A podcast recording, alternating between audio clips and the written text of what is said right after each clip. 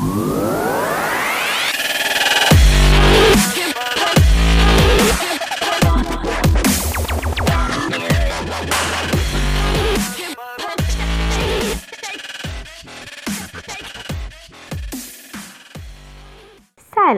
من کیانو هستم و شما به قسمت دوم چنل بوک گوش میکنید که در روز سوم هفته سوم اردیبهشت ماه 99 تهیه شده. در این قسمت کتاب گورخر گلادیاتور رو براتون میخونم که نوشته گریم نورتفیلد و با ترجمه خانم آیدا پاکزاده. این کتاب از نشر هوپاه. خب شروع میکنه. خب فکر میکنه گورخرها رو میشناسی؟ چطور؟ آره میشناسم. خب احتمالاً اشتباه میکنی. به چه جرعتی؟ چیزهایی که بیشتر آدم‌ها فکر میکنن درباره گورخرها میدانند. علف میخورند، علف خوشمزه، احمقند و همیشه خورده میشوند. جوری که گورخرها واقعا هستند. به خانواده و دوستانشان وفادارند، می توانند از سریع ترین شیرها جلو بزنند و خب باشه، راستش اونها یه عالمه علف می خورن.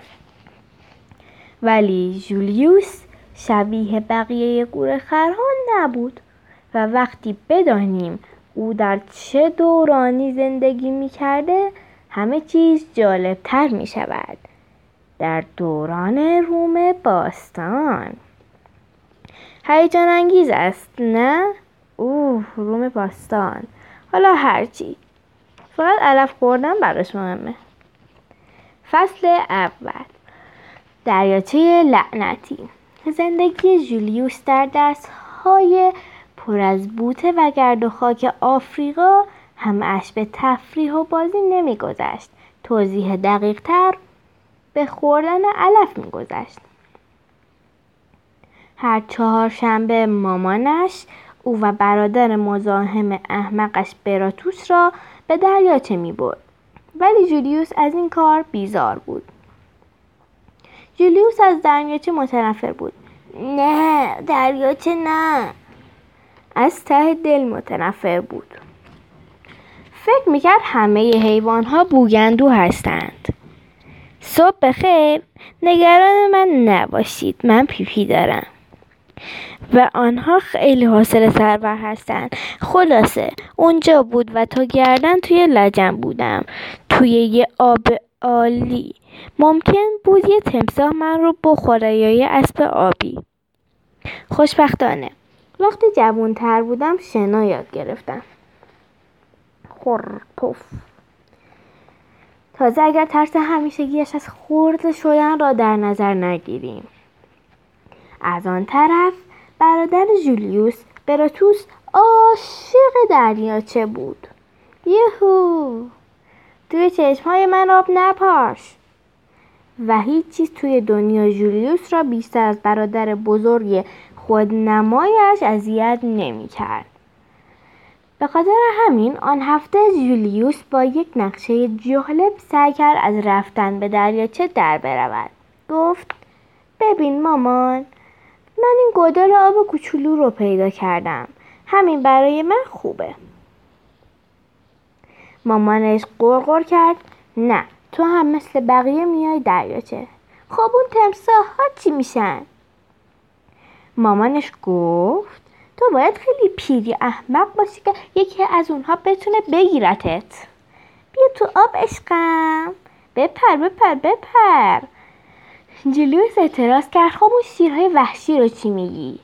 احتمال اینکه یه شهاب سنگ از آسمون بیاد و به تو آسیب بزنه بیشتر از اینه که یکی از اون هیولاهای تنبل تو رو بگیره.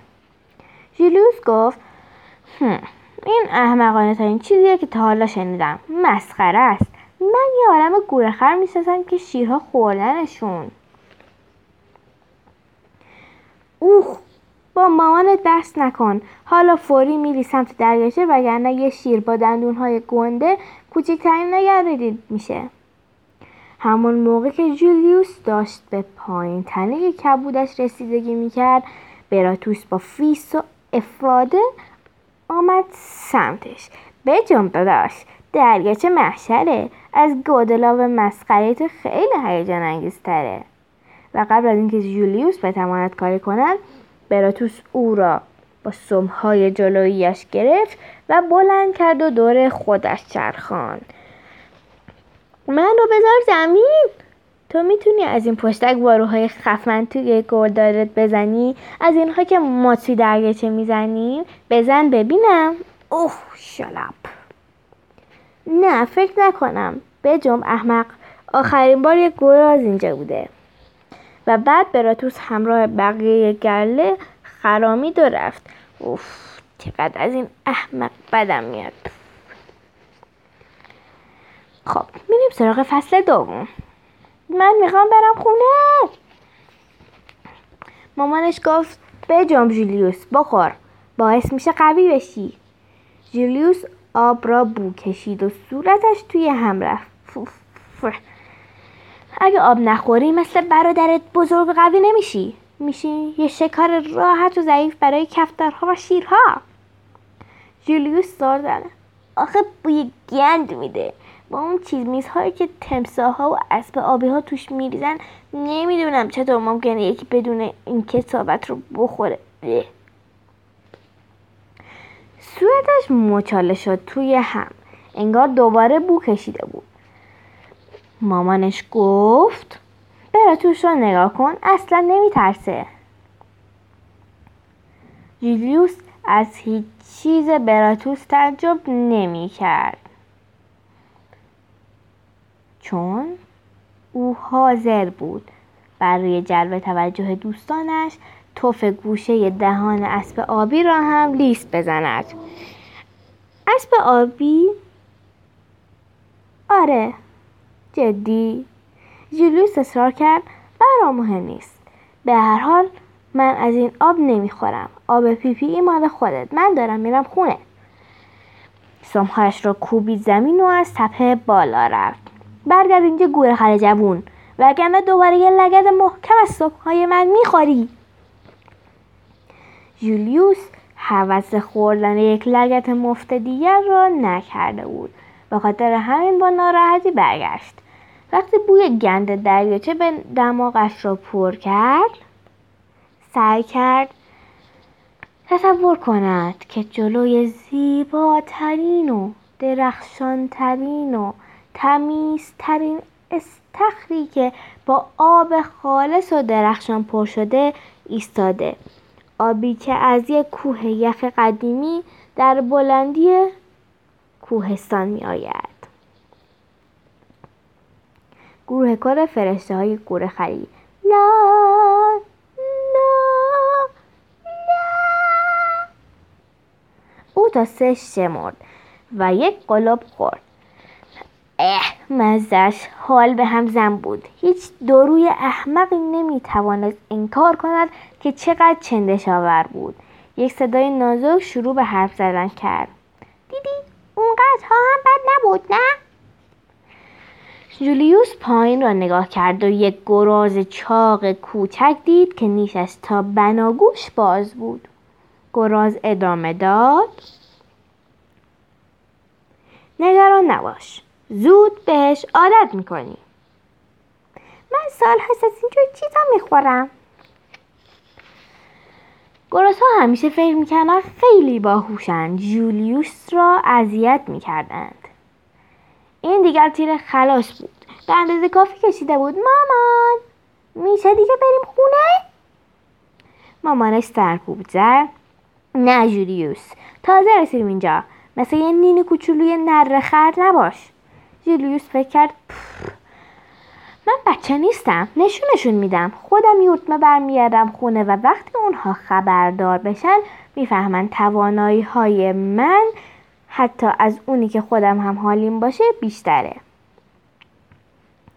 جولیوس خیلی ساکت و آرام حرکت کرد و از گله جیم شد.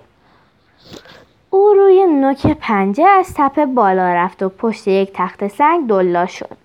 محوطه را بررسی کرد و سعی کرد قدم بعدیش را مشخص کند. یک صدای آشنای نازک گیرگیر کرد. حالا کجا میخواد گیم بزنی؟ خودت هم میدونی که دلت نمیخواد تنهای سرگردون بشی. جولیوس داد زد تنها هم بذار و گراز لاحول داد عقب. گراز گفت ولی هزار جور جوندیه و دندون دیوونه گنده بیرون اینجا پرسه میزنه، باید مواظب باشی. جولیوس حرفش را قطع کرد. خیلی ممنون، بهتره تو برگردی پیش دوستات. ما گورخرها توانایی این رو داریم که از دست شیرها و اینجا جونورها در بریم، ولی خیال نمی‌کنم تو شانسی داشته باشی. بعد سمهایش رو تکان داد و هشدار داد ما گرازها رو دست کم نگیر. ما انقدر توانایی داریم که بتوانیم حیوان‌های وحشی توی این دشت‌ها رو بپیچونیم. یعنی چون میانگین سرعت یک گراز نر بزرگسال به هی کجا رفتی؟ جولیوس از همان راهی که آمده بود برگشت، یا حداقل فکر میکرد دارد برمیگردد. او کاملا مطمئن نبود، چون وقتی باید مسیر را نگاه میکرد حواسش پرت بوته‌های خوشمزه شده بود. فکر کرد خب مهم نیست، من آزادم، حالا هر دلم بخواد میرم. یهو سلام درخت، سلام سنگ، جهان بقلم روی منه. گراز کوچک که 4 جولیوس را دنبال میکرد گفت آقای گورخر، آقا من اصرار دارم که شما به دریاچه برگردین، بیرون اینجا واقعا خطرناکه. جولیوس دور زد. راهت رو بکش و برو. اصلا واسه چیه های نگران من شدی؟ اگه با مامانم یا برادرم حرف بزنی خیلی زود میفهمی که به درد سرش نمیارده. جولیوس، جولیوس، این مامانت نیست که داره صداد میکنه؟ برام مهم نیست، من نمیشنوم. گراز که به نظر میرسید حالا واقعا نگران شده گفت به نظر مامانت خیلی پیگیره. ولی جولیوس سرسختانه پا میکوبید و میرفت. اگه جونتون رو دوست دارین فرار کنین، اونجا یه شیر اونجا توی دریاچه هست، اونجا وای.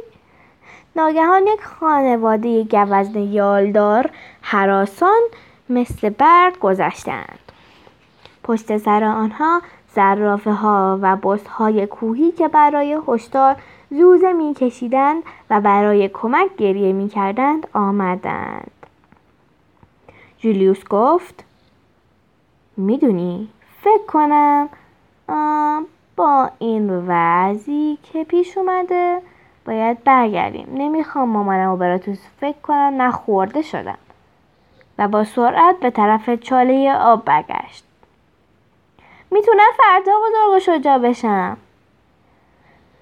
گراز صدا کرد صبر کن، اونجا هم نیست، یه شیر سرگردون اونجاست، تصمیم تو بگیر، میخوای بیا میخوای نیا. ولی وقتی آنها از لبه تپه پایین پریدند و به دریاچه رسیدند آنجا کاملا خالی بود. هیچ گورخری، هیچ بز کوهی، هیچ حیوانی نمانده بود، هیچ چیز به جز ابری از گرد و خاک. جولیوس به سمت جایی رفت که قبلا با مامانش و براتوس ایستاده بودند. همانطور که به رد پاهای نامنظم و به هم ریخته روی خاک نگاه میکرد نفس زنان گفت من نمیفهمم، اصلا معلوم نبود بقیه از کدام طرف رفته بودند. گراز با آرنج ضربه‌ای به جولیوس زد. فکر میکنم بهتره بریم سمت، ولی باید بفهمیم چه اتفاق افتاده. فکر نکنم وقت این کار رو داشته باشیم. گراز در حالی این را گفت که به روبرو خیره شده بود و آرام از کنار آب عقب می رفت.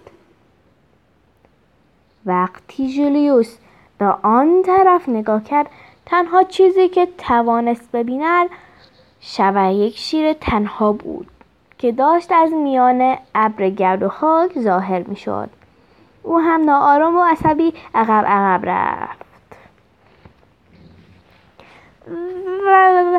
ولی چطور ممکنه یه شیر همه درصد درست کنه؟ حتما بازم هستن. گراز گفت این یه شیر بیابونیه. اون تنها کار میکنه. خیلی باهوشتر و زرنگتر از شیرهای عادیه. کنار آب آن گول بیابانی وحشی چشمهایش را به جولیوس و گراز دوخته بود و دندانهای سفید تیز و بزرگش را نشان میداد و کم کم قرشش بلندتر میشد. بجنب، باید بزنیم بشه. آنها تازه دمشان را چرخانده بودند که صدای قرش و خورناس وحشتناکی اطراف دریاچه پیچید. صدایی که شبیه هیچ کدام از صداهایی که جولیوس تا آن موقع شنیده بود نبود. شیر هم شوکه شد و پرید عقب. یک دسته گورگ سراسیمه از فاصله بین درختها مستقیم به طرف شیر می آمدند. جولیوس و گراز از فرصت استفاده کردند و وحشت زده به طرف نوک تپه حرکت کردند و تا جایی که پاهایشان اجازه می داد تند دویدند. چه خبر شده؟ برای اولین بار نظری ندارم. آنها پریدند و وقتی دوباره فرود آمدند خاک سرخ پوک زیر پایهایشان فرو ریخت و آنها ته گودال بزرگ افتادند. واقعا خیلی عجیب و غریبه. جولیوس کپل پشمالی گراز را از جلوی صورتش هل داد عقب و فریاد زد کدوم احمق این گودال مسخره را اینجا کنده؟ گراز خودش را پایین کشید. من یه قصه هایی درباره این چاله ها شنیدم. اگه حق با من باشه که البته صمیم قلب امیدوارم نباشه توی دردسر حسابی افتادیم. همان موقع که جولیوس میخواست بپرسد توی چه دردسری افتادن، یک بسته بزرگ پشم استخوان دیگر رویش افتاد. همانطور که با ناامید سعی میکرد بسته بزرگ را کنار بزند، داد زد هی چه خبر شده؟ چرا همه احمق ها رو سر من فرود میان؟ کی جرأت کرده به من بگه احمق؟ وقتی فهمیدن کی آنجاست، دوتایی مثل دیوانه ها به دیواره های گودال چنگ زدند. سرشان را آوردن بالا و جیغ کشیدن شیر! شیر! ما رو بیاریم بیرون! ما رو بیاریم بیرون! ولی صدای ناله و زاریشان میانه زوزه و حمله های وحشیانه گرگ ها شنیده نمی شد. بعد یک نعره پرقدرت از بالای سرشان بلند شد. برین کنار پسرها! برین کنار! من این جونورها رو زنده می خوام! جولیوس افتاد کف گودال و آه عمیقی کشید. این ماجرا آخر خوشی نداره. خب دوستان، این هم از پایان فصل دوم کتاب گورخر گلادیاتور. انشالله دفعه بعدی فصل سوم به بعد رو براتون میخونم. خب بریم یه ذره درباره این کتاب بخونیم. گورخر گلادیاتور. خب فکر میکنین گورخرها رو میشناسی؟ آره، آنها خوشتیپ اند، خیلی علف میخورند و خب همیشه توسط شیرها خورده میشوند. خب این رو هم بگم که آنها یک کوچولو و حوصله سربر و احمق هم هستند، ولی درگیری با یک گلادیاتور بد اخلاق میتواند خیلی زود یک گورخر را عوض کند. خب حالا قهرمان راه ما جولیوس را تشویق کنید که برای زنده ماندن در مرگبارترین آمفی‌تئاتر تاریخ می جنگد، در کلوسئوم. فقط حواستان باشد که اسب صدایش نکنید یا کوره خر. دیوونه شدی؟ ما اصلا هم شبیه اسب‌ها نیستیم. خب این کتاب با رعایت قانون کپی رایت از نشر هوپا و و گروه سنی 8 تا 14 سال. این کتاب ممکنه برای همه مناسب نباشه، همونطور که الان من میخوام براتون بخونم که اینو خود نویسنده گفتن. این داستان خیالی است. شخصیت‌ها، مکان‌ها و اتفاق‌ها در تخیل نویسنده ساخته شدند، یا اگر واقعی باشند به صورت فرضی استفاده شدند. همه توضیح‌ها، توصیف‌ها، فعالیت‌ها، مبالغه‌ها، اطلاعات و هر چیز دیگری که اینجا استفاده شده فقط با هدف سرگرمی بوده و تکرار یا اعتماد کردن به آن ممکن است نتایجی بدی داشته باشه. خب دوستان، اینم پایان فصل دوم. فصل سوم بعد براتون فردا میخونم یا دفعه بعدی میخونم. خب همونطور که گفتم این کتاب رو من خودم خیلی دوست دارم. خودم کتاب چندین بار خوندم و امیدوارم که شما هم لذت برده باشین. مرسی.